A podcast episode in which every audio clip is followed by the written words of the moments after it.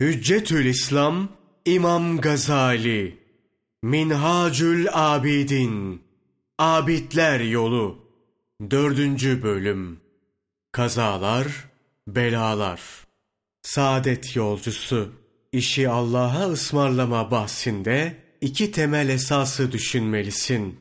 Birinci esas Bilirsin ki çapraşık bir meselede doğru olanı seçebilmek için o meselenin içini dışını, şimdiki halini, akıbetini iyice bilmek gerekir. Aksi halde kişi doğruyu seçemez, yanlış şeyleri tercih eder. Hatalı yollara düşer. Bunu bir misalle açıklayalım.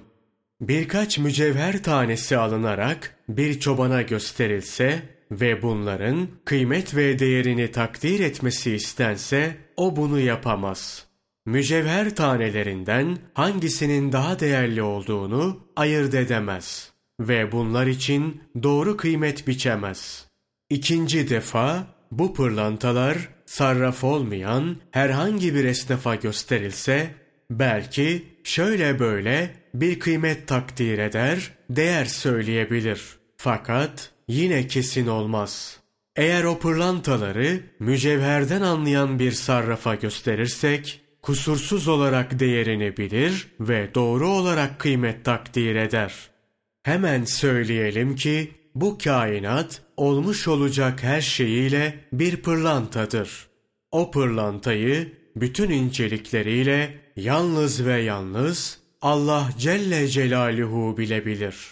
O halde kainatta olacak şeyler hakkında doğru tedbiri ancak O alabilir.'' Hatasızı ancak o seçebilir. Bu gerçeği işaret eden Rabbimiz Kasas suresi 68 ve 69. ayeti kerimelerde buyurur.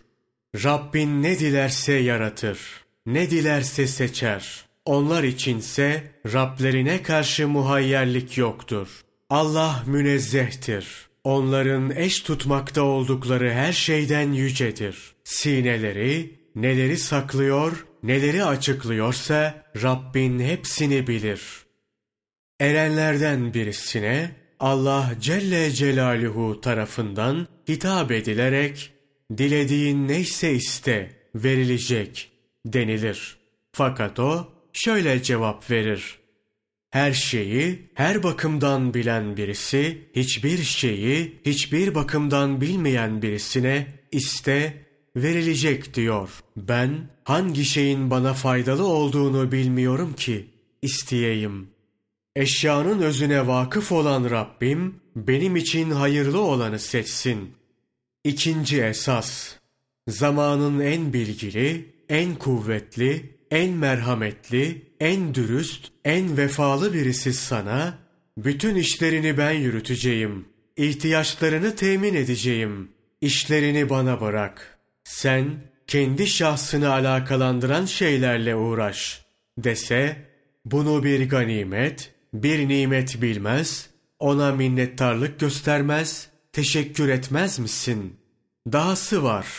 Bütün işlerinde ona vekalet verdikten sonra senin bilmediğin bir şeyi yine senin için, senin menfaatine yapsa memnun olmaz mısın? Elbette memnun olursun. Hem de onun faziletinden, doğruluğundan, tedbirliliğinden bahseder, onu översin.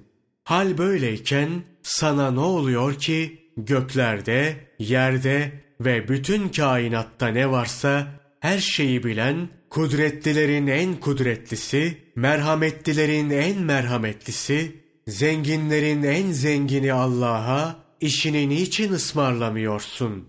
Ta ki senin ilminin yetmediği, aklının ermediği şeylerde senin için en faydalı olanı seçsin. Sen kendini alakalandıran şeylerle meşgul ol. Eğer sırrına vakıf olamadığın bir şeyi senin için seçerse ona rıza göster. Allah'ın takdir ve hükmüne razı olma konusunda da iki nükteyi düşünmek yerinde olur. Birinci nükte, Allah'ın hükmüne rıza göstermenin iki faydası vardır. Bunlardan biri kalbin elem ve kederden kurtulup huzura kavuşmasıdır. Allah'ın takdirine razı olmayan bir kimsenin kalbi devamlı o hadiseyle meşgul olur, kederlenir. Bazı olgun kişiler derler ki, Allah'ın takdir ve hükmü hak olduğuna göre başa gelen bir hadise yüzünden kederlenmek lüzumsuzdur. Bu sözün aslı Peygamberimiz sallallahu aleyhi ve sellemin bir hadisine dayanır. Resulullah sallallahu aleyhi ve sellem bir gün İbni Mesud'a şöyle buyurur. Uğradığın ve uğrayacağın musibetler yüzünden tasalanma. Takdir edilen şey olur. Takdir edilmediyse sana hiçbir şey isabet etmez. Allah Resulü sallallahu aleyhi ve sellemin bu kısa sözü bütün çıplaklığıyla mevzuyu aydınlatmaktadır. Kadere rıza göstermenin ikinci faydası Allah'ın hoşnutluğu ve büyük sevap kazancıdır. Rabbimiz Beyyine suresi 8. ayeti kerimede buyurur. Allah bunlardan hoşnut olmuştur. Bunlar da Allah'tan hoşnut olmuşlardır. Kadere rıza göstermeyen kimse devamlı kederli ve hüzünlü olur. Sonunda da Allah'ın azabına uğrar. Allah'ın hükmü neyse mutlaka yerine gelir. Kişinin hoşnutsuzluk göstermesi hükmün infazını durduramaz. Mukadderatta olana sabretmek, olmayandansa emin olmak gerekir.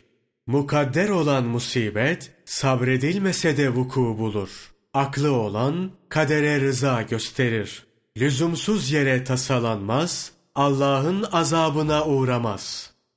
İkinci nükte, kadere rıza göstermeyip öfkelenmekte büyük tehlike vardır. Bu küfre kadar gidebilir. Şanı yüce olan Allah Celle Celaluhu Nisa suresi 65. ayeti kerimede buyurur. Hayır, Rabbine andolsun ki onlar aralarında çıkan çekişmeli işlerde seni hakem yapıp Sonra da verdiğin hükme içlerinde hiçbir sıkıntı duymaksızın tam bir teslimiyetle boyun eğmedikçe iman etmiş olmazlar. Görülüyor ki Resulullah sallallahu aleyhi ve sellemin hükmüne gönül hoşluğuyla rıza göstermeyerek öfkelenenler imansızlıkla itham edilmektedir. Ya kişi Allah'ın hükmüne ve takdirine öfkelenirse nice olur.'' Daha önce de geçtiği gibi Allah Celle Celaluhu kutsi hadiste şöyle buyurur. Kim ki benim hükmüme ve takdirime razı olmaz, belalara sabretmez, nimetlerime şükretmezse kendine başka bir ilah seçsin. Bunun açıklaması şu şekilde olabilir. Felaket anında Rabbine öfkelenen kimse ondan hoşnut değil demektir.'' O halde kendisini hoşnut edebilecek bir Rab bulsun. Aklı olan için bu tehlikelerin en büyüğüdür. Büyüklerden birine sorarlar. Kulluk nedir? Rablik nedir? Cevap verir. Rabbin hükmetme ve takdir etme hakkıdır. Kula ise Rabbinin hükmüne rıza göstermek düşer. Rab takdir edip hükmettiği halde Kul rıza gösterip itaat etmezse, Rablik nerede kalır, kulluk nerede? Bu gerçeği iyi düşün, ey saadet yolcusu. Kendini şöyle bir yokla. Rabbinin takdiratına isyan meyli var mı?